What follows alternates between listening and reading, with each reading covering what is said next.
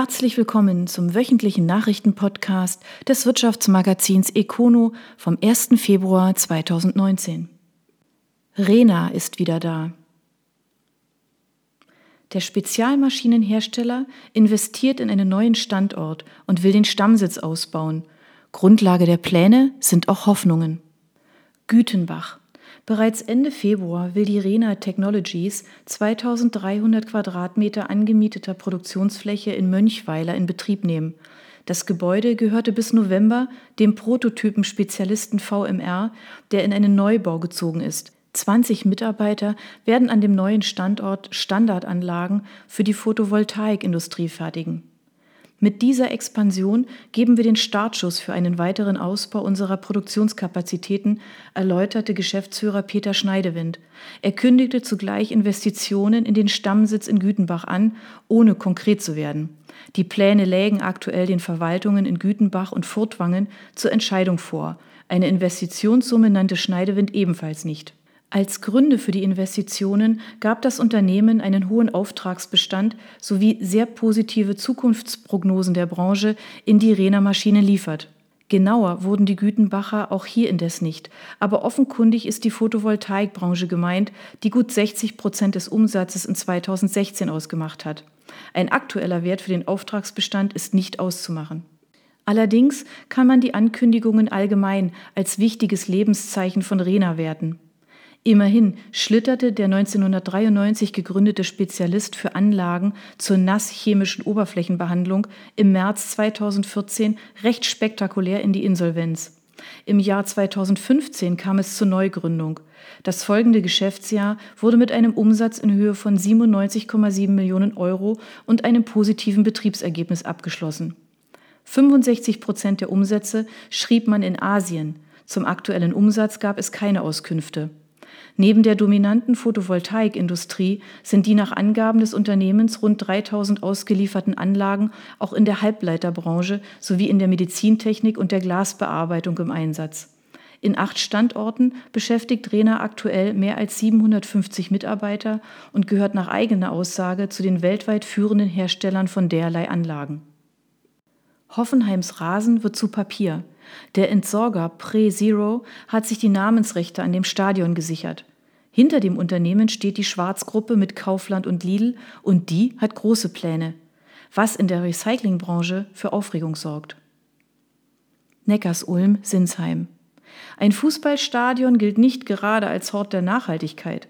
Mit dem Engagement von Pre-Zero bei Hoffenheim soll sich das zumindest ein Stück weit ändern. Die zwei Tonnen an Rasenschnitt pro Monat sollen zu Papier verarbeitet werden. Auch die Styroporbecher für den Kaffee wurden bereits ersetzt. Doch im Grunde sind das nur Fingerübungen. Denn hinter der neu gegründeten Vertriebsmarke PreZero steht die Schwarzzentrale KG, die wiederum zur Schwarzgruppe gehört, deren Hauptmarken Kaufland und Lidl sind. PreZero tummelt sich nun im Entsorgungs- und Recyclinggeschäft, was für die Gruppe nicht wirklich Neuland ist. Bereits seit zehn Jahren kümmert sich die KG um die Wertstoffe der eigenen Handelsmarken. Das ist der Gruppe allerdings zu wenig. Im vergangenen Jahr wurde die Tönsmeier Gruppe übernommen und mit rund 500 Millionen Euro Umsatz tummelt sich PreZero damit vom Start weg in der Top 5 der Recyclingfirmen in Deutschland. Bundesweit bewirtschaftet man 80 Standorte. Zudem arbeitet man in Polen und den Niederlanden und kümmert sich um die Wiederverwertung von Papier und Pappe, Sperrmüll, Lebensmitteln und Gewerbeabfällen.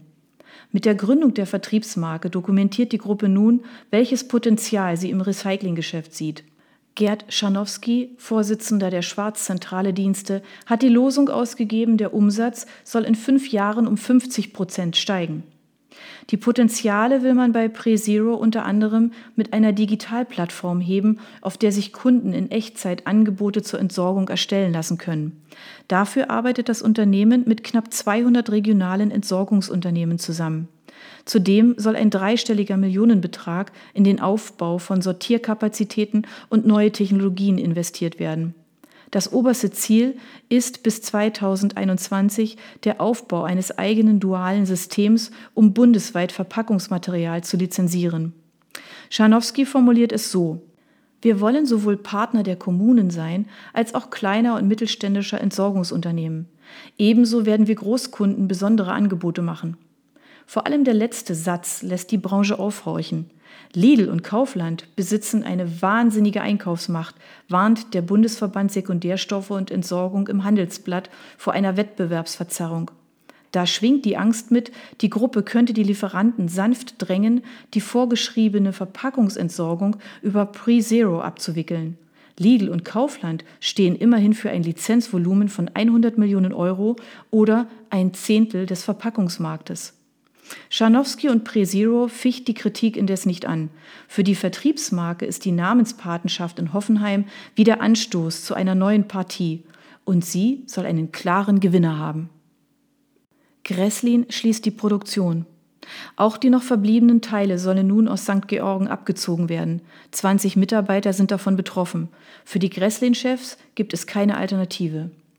St. Georgen. In zwei verschiedene Himmelsrichtungen wird die noch am Stammsitz im Schwarzwald verbliebene Produktion verlagert. Die Motorenfertigung sowie Spritzerei und Werkzeugbau sollen in das Schwesterwerk nach Mexiko ausgelagert werden.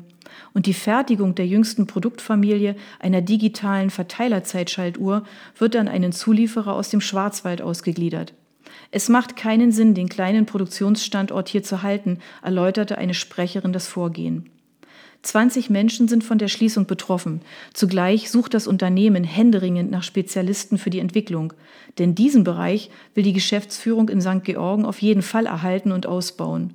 Von Seiten der Geschäftsführung spricht man über diese Abteilung von einem außerordentlichen Entwicklungspotenzial.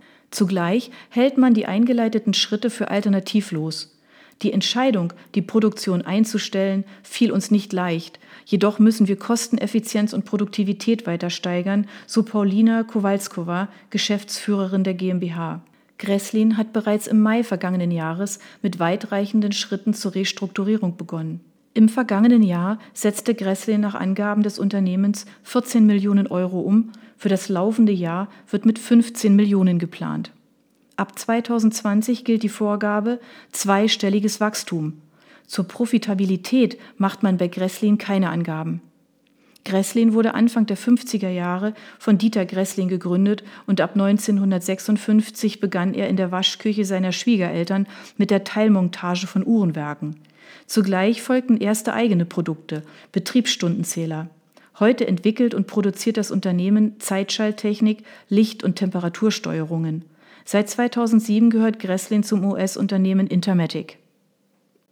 Bizerba baut neues Logistikzentrum.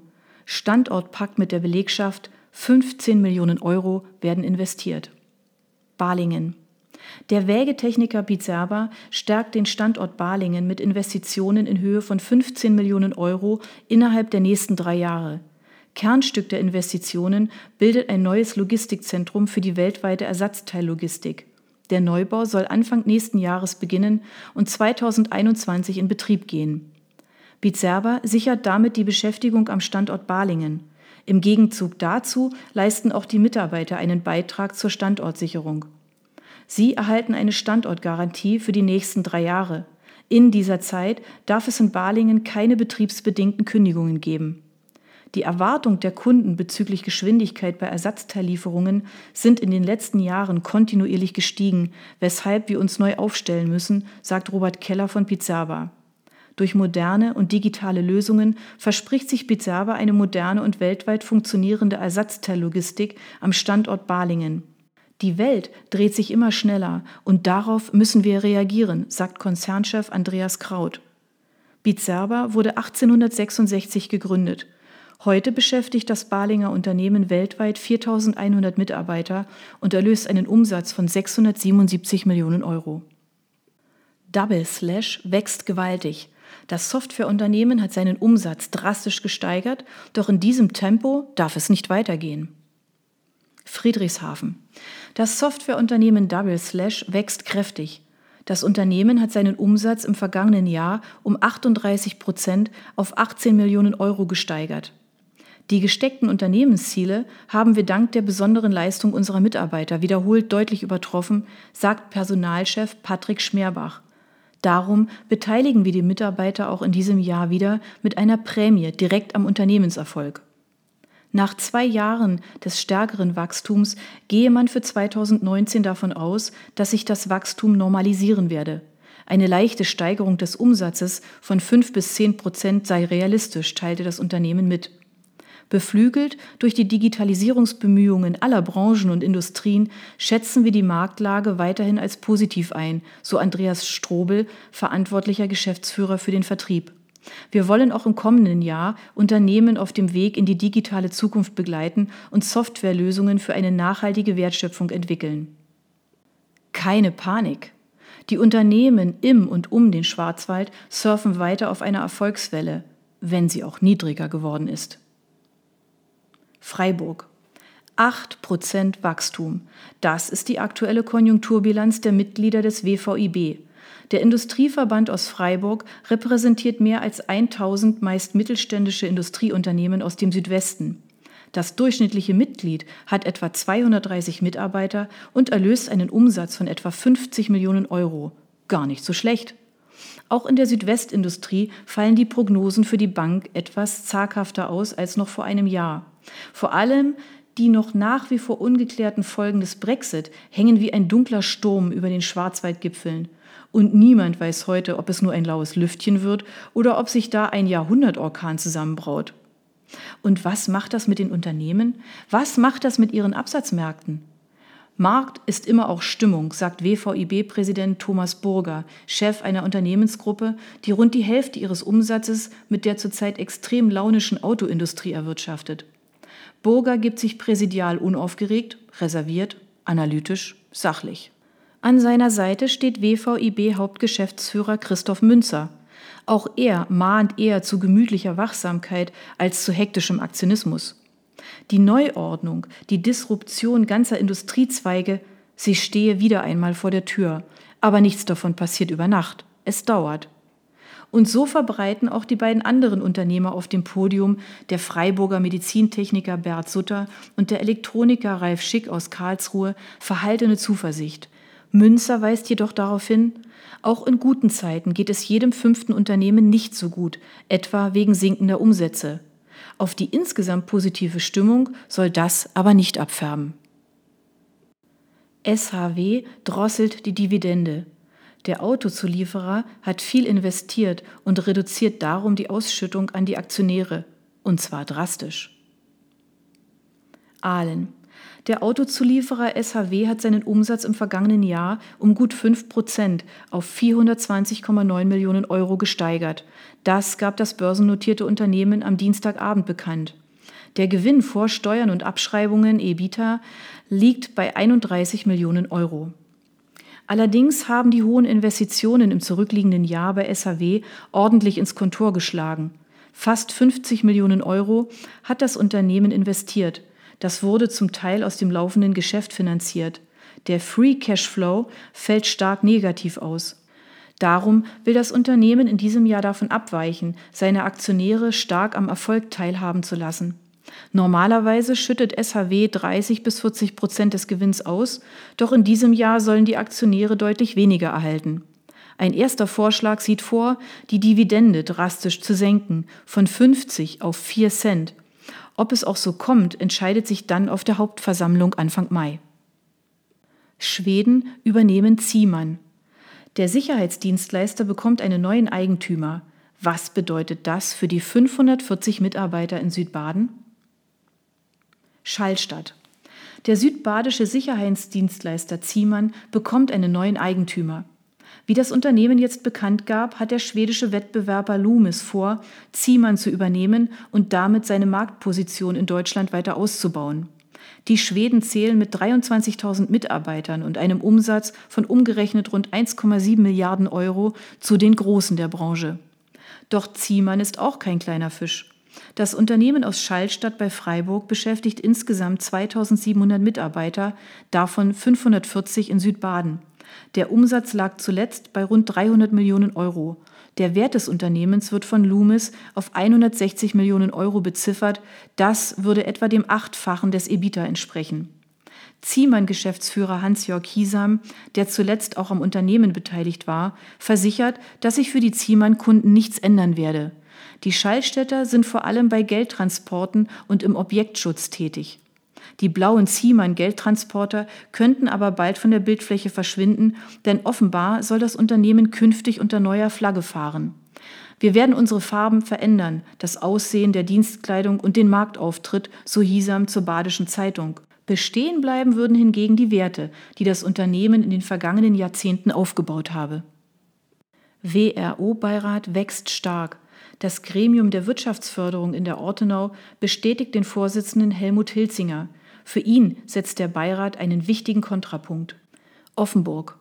Gleich 13 neue Mitglieder sind im vergangenen Jahr dem Wirtschaftsbeirat der WRO beigetreten, deren Zahl nun bei rund 160 Unternehmen liegt. Es handelt sich um das stärkste Wachstum der vergangenen zehn Jahre. Dies gab Beiratsvorsitzender Helmut Hilzinger bei der Mitgliederversammlung bekannt, die ihn einstimmig für weitere zwei Jahre bestätigt hat. Hilzinger freut sich über das Wachstum. Die WHO hat sich seit Jahren als die zentrale Plattform zum Austausch zwischen Industrie und Politik bewährt. Von den zahlreichen Angeboten profitieren die Mitglieder und das schlägt sich ganz konkret im Interesse an einer Mitgliedschaft in der WHO nieder. Neben dem Austausch auf Unternehmerebene und dem Kontakt zu politischen Entscheidungsträgern bietet die WRO ganz konkrete Vorteile auf Projektebene. Beispielsweise wirbt die Vereinigung seit rund zehn Jahren mit ihrer Marke Arbeiten bei Weltmarktführern Nachwuchs für die Unternehmen. WRO-Geschäftsführer Dominik Fehringer erläutert das Modell. Der Wirtschaftsbeirat ist ein potentes Netzwerk aus marktführenden mittelständischen Betrieben.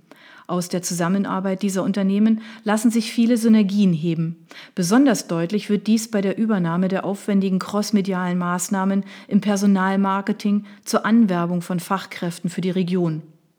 Um die geeigneten Kandidaten für die Mitgliedsbetriebe zu finden, wirbt die WRO als Aussteller auf industriellen Fachmessen, auf Personalmessen und bei Carrier Days an Hochschulen. Längst beschränkt sich das Engagement dabei nicht mehr auf Messen im Inland. Besonders gute Erfahrungen hat die WRO in den zurückliegenden Jahren in Polen gemacht. In diesem Jahr stehen Aktivitäten in Bulgarien, Montenegro, Polen, Rumänien und der Slowakei auf dem Programm. Globalisierung und Digitalisierung verlangen nach einem regionalen Kontrapunkt, ist sich Unternehmer Hilzinger sicher. Dieser müsse aber positiv gesetzt sein und darf sich nicht in Kritik erschöpfen. Wir wollen gemeinsam für unsere erfolgreiche und schöne Region einstehen und das auch mit einem starken Standortmarketing nach außen vertreten, so Hilsinger. Es mache Sinn, dass sich Unternehmer und politische Mandatsträger regelmäßig auf regionaler Ebene austauschen und sich branchenübergreifend zu Zukunftsthemen strategisch aufstellen. Übrigens, weitere Personalien finden Sie in unseren monatlichen Dossiers, für den Monat Januar beispielsweise gleich hier auf econo.de. Ravensburger wächst entgegen dem Trend. Der Spielehersteller steigert den Umsatz um 4,3 Prozent, was auch mit Rekorden zu tun hat. Firmenchef Clemens Meyer verordnet dem Unternehmen dennoch neue Strukturen. Ravensburg. 491,2 Millionen Euro hat die Ravensburger Gruppe im vergangenen Jahr umgesetzt. Das teilte das Unternehmen verbunden mit dem Hinweis mit, die Gruppe wuchs um 4,3 Prozent, in Deutschland sogar um 6,9 Prozent der Spielwarenmarkt im Land hingegen nur um zwei Prozent. Der Vorstandsvorsitzende Clemens Meyer macht für die Zahlen einen deutlichen Trend aus. Gerade in Zeiten der Digitalisierung vieler Lebensbereiche wird mehr haptisch gespielt. Menschen suchen das soziale und gemeinsame Spielerlebnis. Keine Angaben machte Ravensburger indes, in welchem Umfang die Übernahmen im vergangenen Jahr für das Plus verantwortlich sind. So legte Ravensburger im Ausland um 3,9 Prozent auf 276,3 Millionen Euro und realisierte erhebliche Steigerungen in den USA. Hier hatte die Gruppe gleich zwei Unternehmen übernommen. Das Plus in der Sparte Buchgeschäft um 7,7 Prozent auf 68,7 Millionen Euro geht wesentlich auf die Buchreihe Guinness World Records 2019 zurück, für das Ravensburger die Lizenz erworben hat. Ausruhen will sich Meyer auf den Pluszahlen indes nicht. Er kündigte eine umfassende Umstrukturierung des Vertriebs an.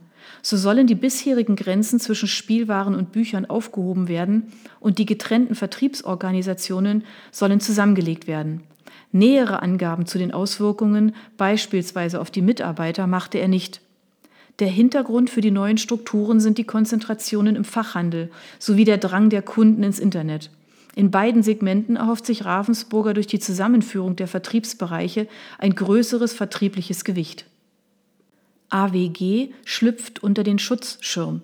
Der Textilhändler versucht eine Sanierung in Eigenregie. Chef Albrecht Meyer appelliert dafür an zwei Zielgruppen. Köngen. Die AWG, Allgemeine Warenvertriebs GmbH, hat die Eröffnung eines Insolvenzverfahrens in Eigenregie beantragt. Das teilte das Unternehmen mit. Als Grund für die Schieflage wird ein nicht zuletzt durch den historisch warmen Herbst missglücktes Geschäftsjahr 2018 angegeben. Der Sanierungsexperte Martin Mucha wurde zum Generalbevollmächtigten ernannt. Im Gegenzug wurde Michael Weckhardt als Geschäftsführer abberufen. Mucha, Anwalt in der Kanzlei Grub Brugger, betonte, dass der Geschäftsbetrieb ohne Einschränkungen weitergehe. Bis Ende April sind zudem die Löhne und Gehälter der rund 2900 Mitarbeiter gesichert. Mucha, das verschafft uns Luft, um die Restrukturierung und Sanierung der AWG voranzutreiben. Albrecht Meyer, seit 1976 Geschäftsführer des Unternehmens, setzt dabei einerseits auf die Zusammenarbeit innerhalb der AWG. Wir waren immer eine große Familie. Gemeinsam werden wir auch diese schwere Situation meistern. Andererseits setzt Meyer darauf, dass die Stammkunden uns weiterhin die Treue halten. Eine Schieflage des Unternehmens hatte sich bereits Ende 2016 angedeutet. Damals war der Umsatz leicht um rund 2 Millionen Euro auf 259,12 Millionen abgesunken und das Jahr wurde mit einem Fehlbetrag abgeschlossen. Zugleich wurden die bereitgestellten Kreditlinien stärker in Anspruch genommen. Von 35,5 Prozent stieg die Inanspruchnahme auf 42,5 Prozent. Allerdings sank die Eigenkapitalquote nur leicht auf immerhin noch 42,3 Prozent. Schon damals flossen Millionenbeträge in die Modernisierung des Filialnetzes. Mit rund 300 Geschäften im gesamten Bundesgebiet gehört das 1996 von Immanuel Mayer gegründete Unternehmen nach eigenen Angaben zu den 50 größten Textilhändlern in Deutschland. Der aktuelle Umsatz wird mit 290 Millionen Euro angegeben. Die AWG Claim Alle werden glücklich gilt als Vollsortimenter von Damenmode über Arbeitskleidung bis zu Sport- und Badebekleidung sowie Bettwaren. Zudem gehören noch Franchise-Stores der Marken S. Oliver, Esprit und Tom Taylor zum Unternehmen. Märklin mit Umsatzplus. Der Modellbahnhersteller kann wieder bei den Kunden punkten, quer durch alle Schichten. Zwei Probleme aber bleiben. Göppingen. Der Modellbahnhersteller Märklin wird im Ende März auslaufenden Geschäftsjahr ein kleines Plus erwirtschaften. Um 4 Millionen Euro stieg der Umsatz dann auf 112 Millionen Euro. Das teilte der geschäftsführende Gesellschafter Florian Sieber nach einem Bericht des Handelsblatts mit. Sieber zeigt sich demnach zufrieden. Wir sind über alle Kategorien hinweg gewachsen. Soll heißen, die Sammler kauften sich ebenso Lokomotiven und Zubehör wie Eltern und Großeltern für die Kinder. Hier erweist sich der Schachzug parallel zum Kinofilm Jim Knopf und Lukas der Lokomotivführer eine eigene Serie aufzulegen. Zwei Probleme bleiben allerdings bestehen. Erstens kämpft Märklin weiterhin mit der Personalnot am Stammsitz sowie im ungarischen Zweigwerk. An beiden Standorten gibt es große Automobilzulieferer als Konkurrenz. Zweitens wissen Branchenkenner nicht so ganz, ob der Erfolg von Märklin nicht ein Strohfeuer ist. Die Zahl der Fachhändler nimmt nämlich kontinuierlich ab. Anderes Spielzeug ist weniger kapitalintensiv. Florian Sieber ficht das nicht an. Für das neue Geschäftsjahr rechnet er wiederum mit einem leichten Plus. Daneben wird kräftig investiert. Allein 11 Millionen Euro fließen in die Erlebniswelt Märklineum am Stammsitz. Wichtiger noch, unsere Ertrags- und Finanzsituation ist weiterhin gut und solide, so Sieber. Der Trendscout und die Zukunft, Folge 3. Vitra Trendscout Raphael Gilgen und Econo-Chefredakteur Dirk Werner gehen der Frage nach, ob Deutschland tatsächlich zehn Jahre hinterherhinkt. In Folge 3 der Podcast-Reihe sprechen Gilgen und Werner darüber, wo Deutschland technologisch und gesellschaftlich tatsächlich steht und wie es weitergehen muss. Die Podcasts sind unter anderem über Soundcloud, Deezer und Spotify abrufbar und lassen sich abonnieren. Oder hören Sie sich einfach gleich die zweite Folge an. Übrigens, Giegen und Werner planen zeitnah noch eine sechste Gesprächsrunde mit Fragen aus dem Hörerkreis. Wem also eine zu Trends, Technologien oder modernen Arbeitswelten unter den Nägeln brennt, der schreibt sie einfach an kontakt.econo.de. Wir sind gespannt. Katamarane geben Gas. Die Fahrgastverbindung auf dem Bodensee legt im vergangenen Jahr kräftig zu. Vor allem eine Zielgruppe nutzt die Boote häufiger. Eine andere Frage bleibt aber unbeantwortet. Friedrichshafen.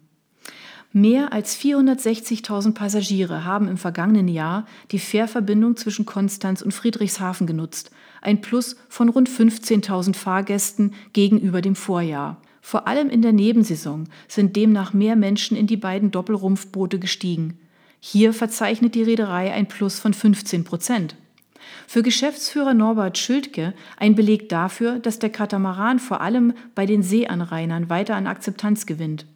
Er verweist dabei auf den Verkauf verschiedener Karten und Tickets. Schülkte macht für das gesteigerte Interesse vornehmlich die angespannte Verkehrssituation am See verantwortlich. 52 Minuten sei man auf dem See unterwegs, das bietet kein anderes Verkehrsmittel. Bei den Passagierzahlen hat der Katamaran damit den Abwärtstrend gestoppt. Nach dem Allzeithoch im Jahr 2014 mit 472.000 Fahrgästen ging es bergab auf 453.000 im Jahr 2015, 451.000 im Jahr 2016 und 2017 fuhren 445.000 Menschen mit den Schiffen. Gespannt sein darf man indes, ob das Ergebnis dem Trend folgt. Im Jahr 2017 hatte die Reederei erstmals seit Beginn im Jahr 2005 einen kleinen Gewinn in Höhe von 88.000 Euro eingefahren. Der Beiratschef der Friedrichshafen OB Andreas Brandt bezeichnete es damals als kleine Sensation. Über die Bilanz wird aber traditionell erst in einigen Monaten informiert. Hans Grohe behält einen Vorstand. Der Aufsichtsrat des Armaturenherstellers hat einen Vertrag vorzeitig um fünf Jahre verlängert. Schiltach. Der Aufsichtsrat der Hans Grohe hat nach eigener Aussage einstimmig den Vertrag von Frank Semmling um fünf Jahre bis Ende 2024 verlängert. Die Verlängerung greift zum Beginn des kommenden Jahres.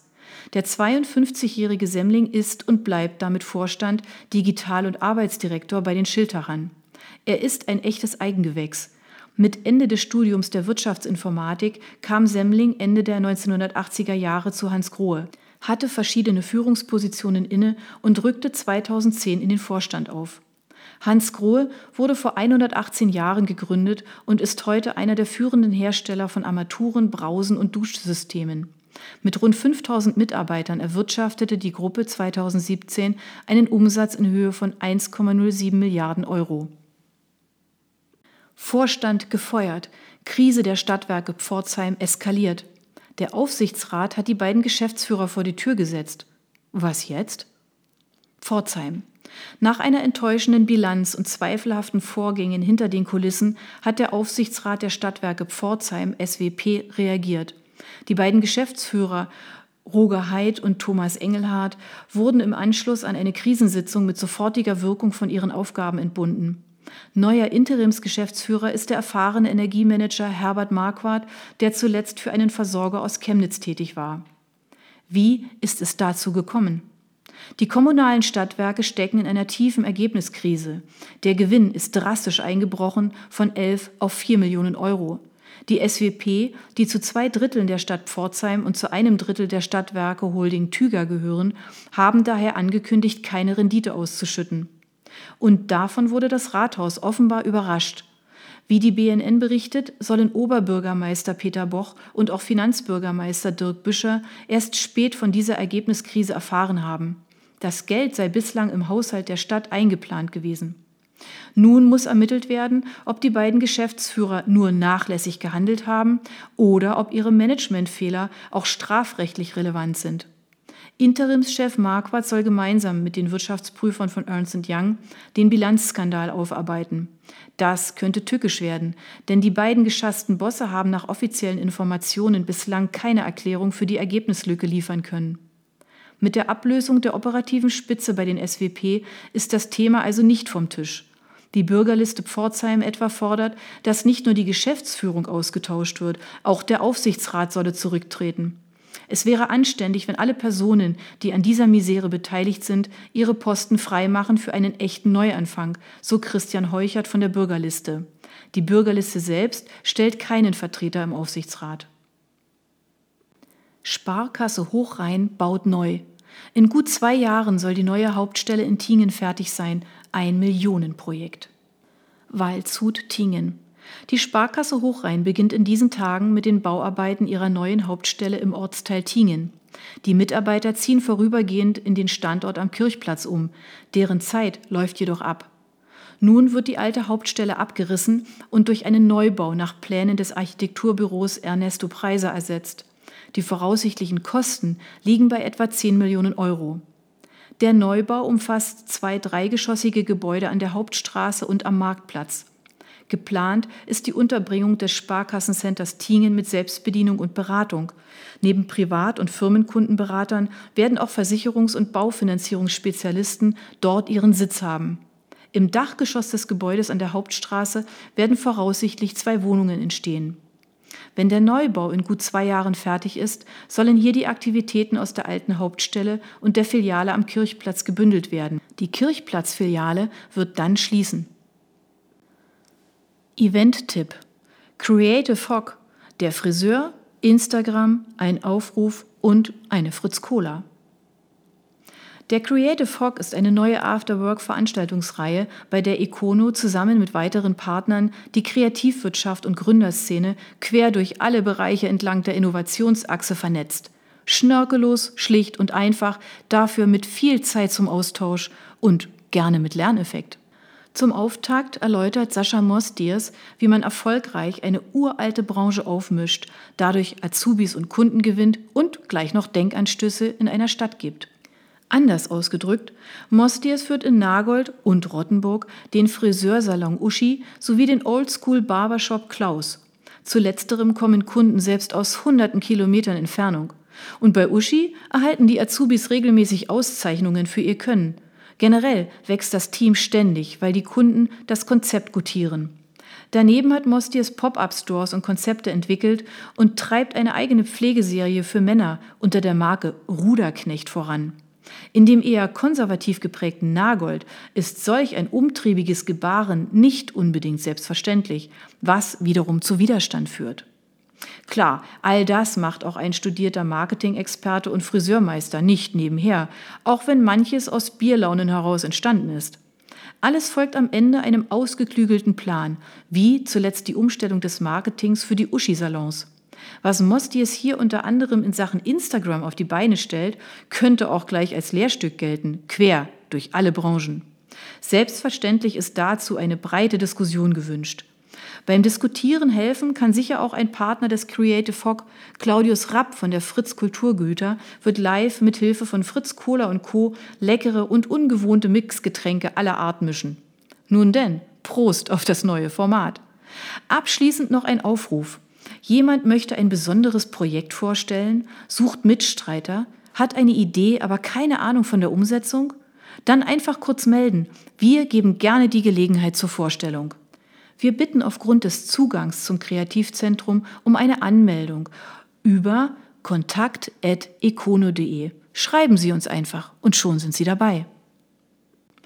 Das waren die Nachrichten des Wirtschaftsmagazins Econo vom 1. Februar 2019. Ihnen gefällt unser Podcast?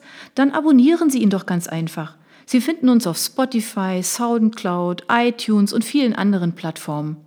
Sie möchten mehr zu Personalien, Events oder verschiedenen innovativen Themenschwerpunkten erfahren? Dann schauen Sie doch einfach bei uns auf econo.de vorbei. Wir freuen uns auf Sie. Vielen Dank.